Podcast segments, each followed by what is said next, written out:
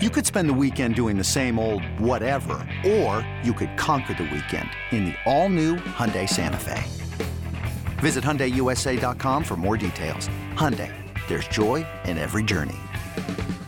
This episode is brought to you by Progressive Insurance. Whether you love true crime or comedy, celebrity interviews or news, you call the shots on what's in your podcast queue. And guess what? Now you can call them on your auto insurance too with the Name Your Price tool from Progressive. It works just the way it sounds. You tell Progressive how much you want to pay for car insurance, and they'll show you coverage options that fit your budget. Get your quote today at progressive.com to join the over 28 million drivers who trust Progressive. Progressive Casualty Insurance Company and Affiliates. Price and coverage match limited by state law. In the meantime, though, and this is why I pushed for Peterson to get a shot this year, even if it means it's a six man rotation, you got to see what you have because you need to develop some guys. That's going to be important to do over the next couple of years. No, I I agree, and that's why like I'm.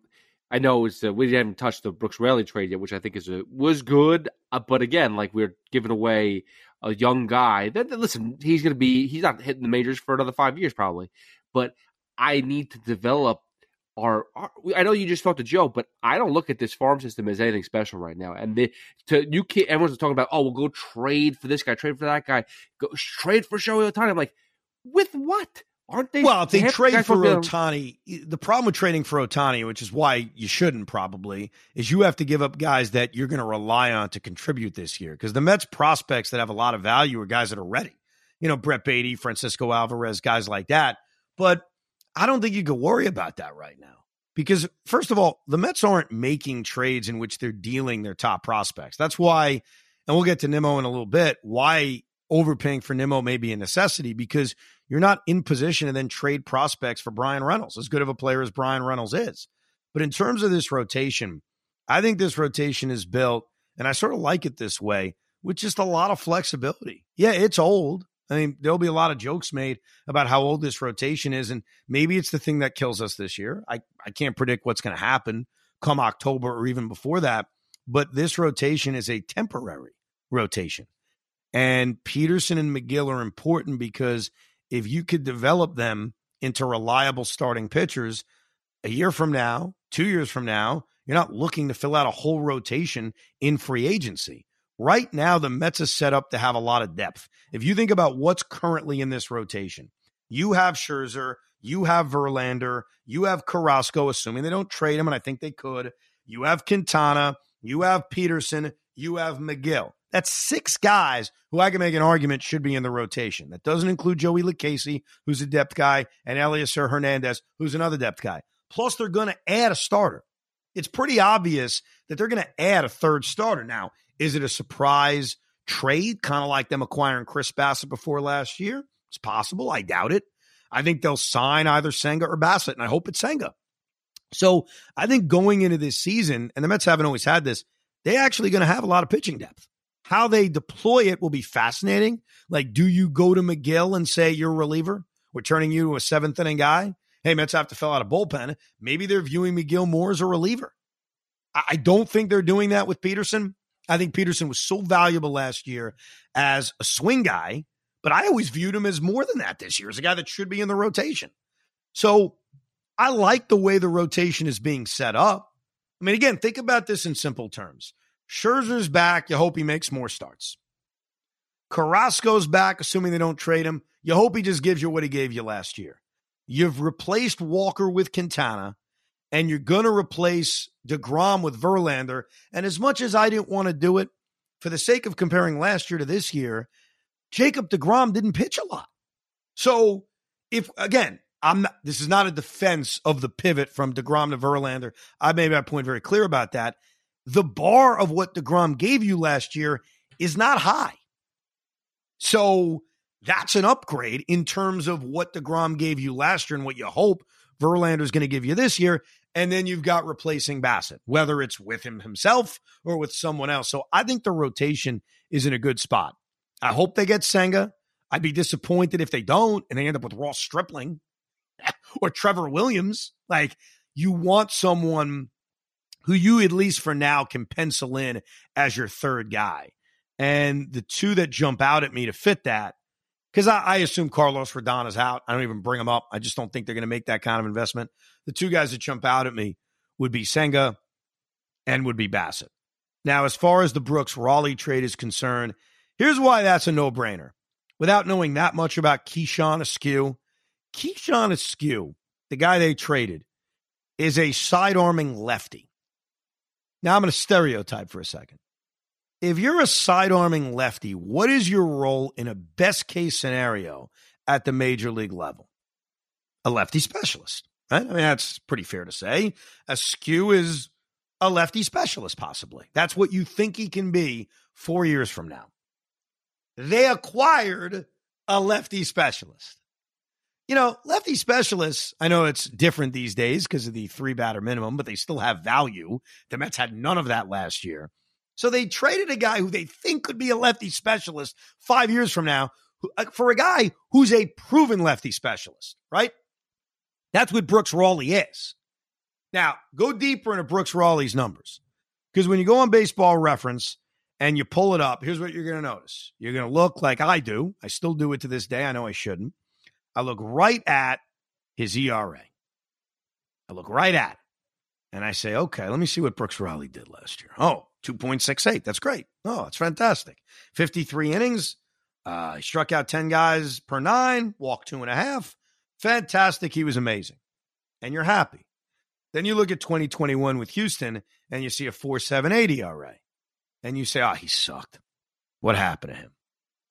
ERAs for relievers are very, very misleading. So you got to look a little deeper.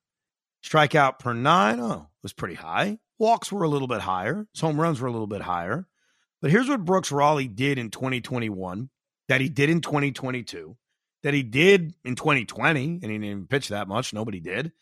And even what he did before that when he's pitching in the KBO. You know what Brooks Raley consistently does? Like really well. Same as 2022 as 2021. Because again, it's easy to say he had a better year in 2022 than 2021. Sure, overall he did, but there's something he did in both years at an elite level and you know what that is? He got lefties out. He got soft contact, but he got lefties out.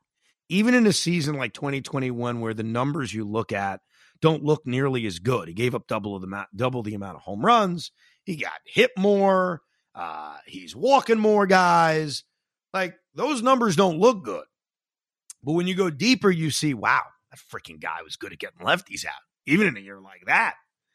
So if you're deployed the right way and you do something really, really good, which Brooks Raley does, he gets lefties out, and you're deployed in a smart way, and your manager puts you in the best position to succeed, and you've proven your entire career, brief career, but your entire career, you're freaking good at getting lefties out, then I'm happy. Look, are there going to be situations where he's not just facing Kyle Schwarber, but now he's got to get Rhys Hoskins out? Sure. And maybe that'll backfire. That's why it's so important, especially with the three batter minimum, of the manager finding that right spot to use him. But what Brooks Raley is, is he's a guy who gets lefties out. What an effing concept because the Met bullpen didn't have that last year. Joely Rodriguez was not that guy. Adam Ottavino was amazing against righties. You know what's crazy about Ottavino? He had a really good year last year. We're all happy with it. He wasn't good at getting lefties out. He was forced to have to face lefties because they didn't have a lefty specialist. So again, it's not easy because of the three batter minimum. I, I get that. We're in a different world. But here's what the New York Mets did. Forget his ERA, forget what he did in 21, forget what he did in 2022. Here's the one constant that you should feel good about this some bitch gets lefties out. And the New York Mets share a division with Kyle Schwarber. They share a division with Bryce Harper. They share a division with Matt Olson. They don't share a division anymore with Juan Soto. Thank God. Ugh. I was so used to bringing his name up in these discussions. Hey, they may in two years. Who the hell knows? The way the Phillies are spending.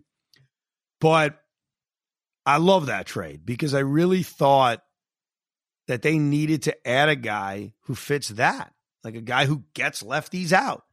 And I, and I think that guys like that, it really is important for the manager and Buck Showalter, our manager, to use him correctly. It's important. And that's what we'll be watching all year. But I think their bullpen, which still has a lot of work to do, needed this. They needed a guy who, at an elite level, gets lefties out. And to use a thing that I read, because I still haven't figured really how to use uh, StatCast out. I try to, but I get so confused sometimes. I read that uh, Brooks Raley is rated in the 98th percentile in hard hit rate. Now, if you're listening to this and you're like, I don't know what that means, my dad may be listening. I don't know what that means. It's actually something we probably talked about 30 years from now. We just referred to it differently.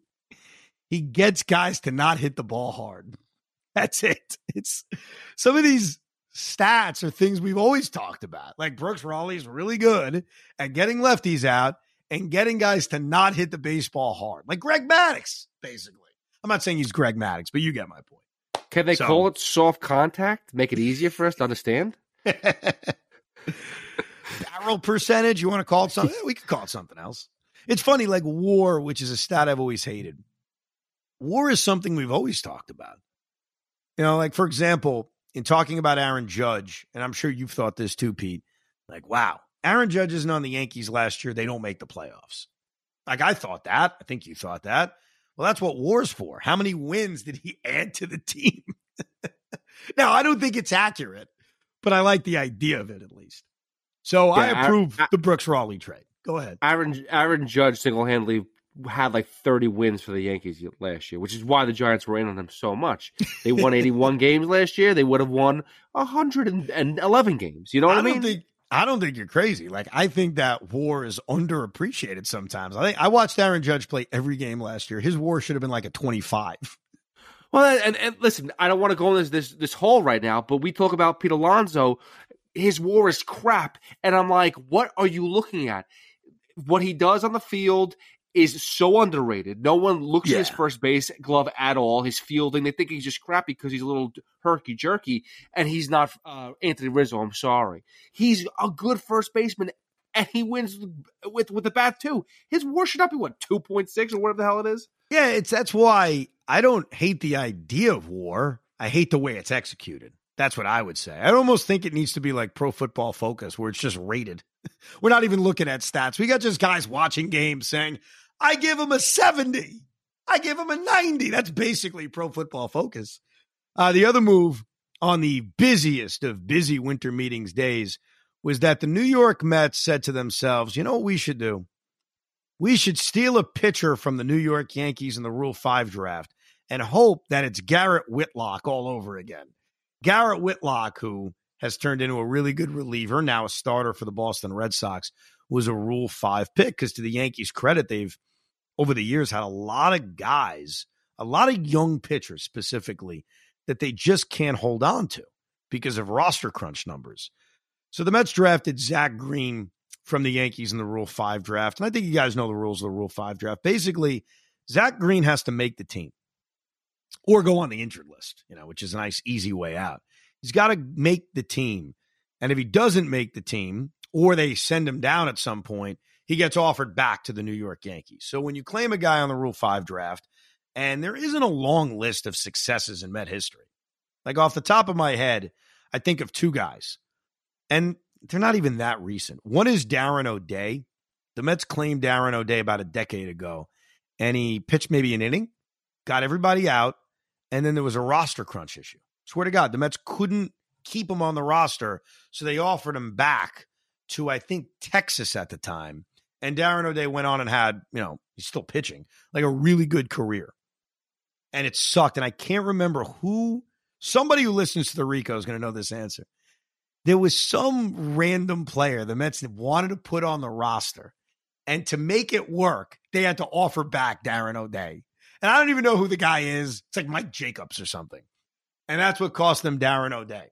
So he wasn't even a success in Met history but he's a guy I remember because he went on and had such a good career. And I even had him on a Saturday show once to say, Darren, do you realize you have the lowest ERA in Met history? And he got a real kick out of it because he likes having a zero ERA. Who wouldn't? And then the other guys long before that. Um, I, I know that, uh, who was it? Wayne Garrett way back when, before my time, was a Rule 5 pick. So he's probably the most successful in Met history.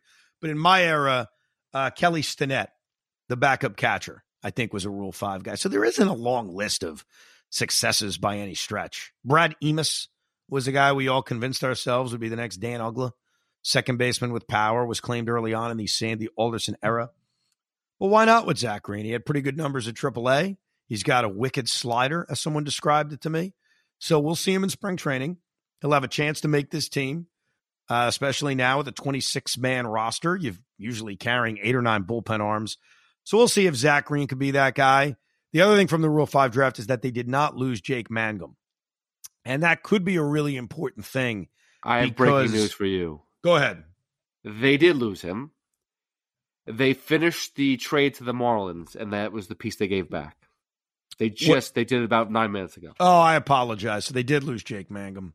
What they was the just, trade with the Marlins? What, what, do you mean? What the, trade with the Marlins? El- Hernandez trade. Elieser Hernandez. Ah, gotcha. So I guess there was a player be, to return later or whatever. It happened to be Jake Mangum. So there you go. All right. So take out everything I was about to say, which was, hey, they may need him if they lose Brandon Nimmo to play defense in center field. Okay. F See ya. so I'm glad you got that in because the, the worry we always have when we record these Ricos is that we record it and then as soon as it's over, like there's huge breaking news. And look, there's only so much you can do about that. Yeah. If there is, there is. Uh, I'm glad though you got that huge breaking news in that Jake Mangum isn't with the Mets anymore. Saved us a good five minutes there. yeah. Yeah. That's, hey, they got to sign Kevin Kiermaier basically because that's how I view Kevin Kiermaier. If the Mets lose Nimmo, Kevin Kiermaier is Jake Mangum. He's a fourth outfielder who plays really good defense. That's basic. That's that's literally how I view Kiermaier. Otherwise, I don't want him every day as a center fielder. As far Can as I, Nimmo, yeah, go ahead. Okay, because this is something that is concerning me. You told me not to be concerned about the pitching rotation. Don't worry about what's going to happen in two years.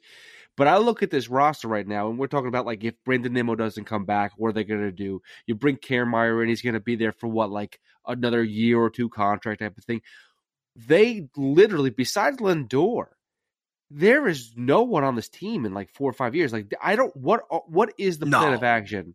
That's not true. I mean, there's no yes. player on this team in Besi- four besides years. besides Francisco Alvarez, besides Brett Baty, and again, if they traded for Ohtani, I'm expecting those guys not to be here.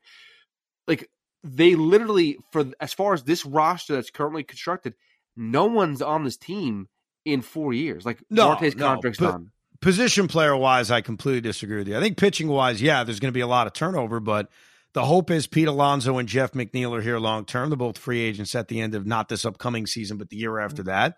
Lindor's here for 150 years. Brett Baty will hopefully become the everyday third baseman. Francisco Alvarez will become hopefully the everyday catcher. Uh, Marte's here for three more years. He's going to get older, but he's going to be here. He signed. We'll get to Nimmo in a second. Alex Ramirez is probably a couple of years away as a top prospect. Ronnie Mauricio probably becomes an outfielder. Position player wise, I don't think there's going to be a lot of turnover. Like I do think that they've got a core of guys. Um, but the Nimmo thing is complicated because they don't have. I don't know if Alex Ramirez. I think uh, when we had Joe DeMayo on, he thinks he can project as a center fielder in a few years, but that's a few years from now if they lose Brandon Nimmo, I don't know how they competently fill that position for the next couple of years.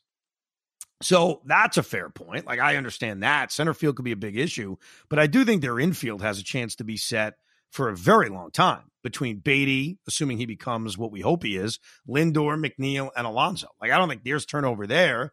And Mauricio will see if they end up trading him or move him to the outfield or move him to third base and Baty becomes a DH. So, position player wise, I, I actually disagree with you. I think pitching wise, yeah, there's going to be a lot of turnover.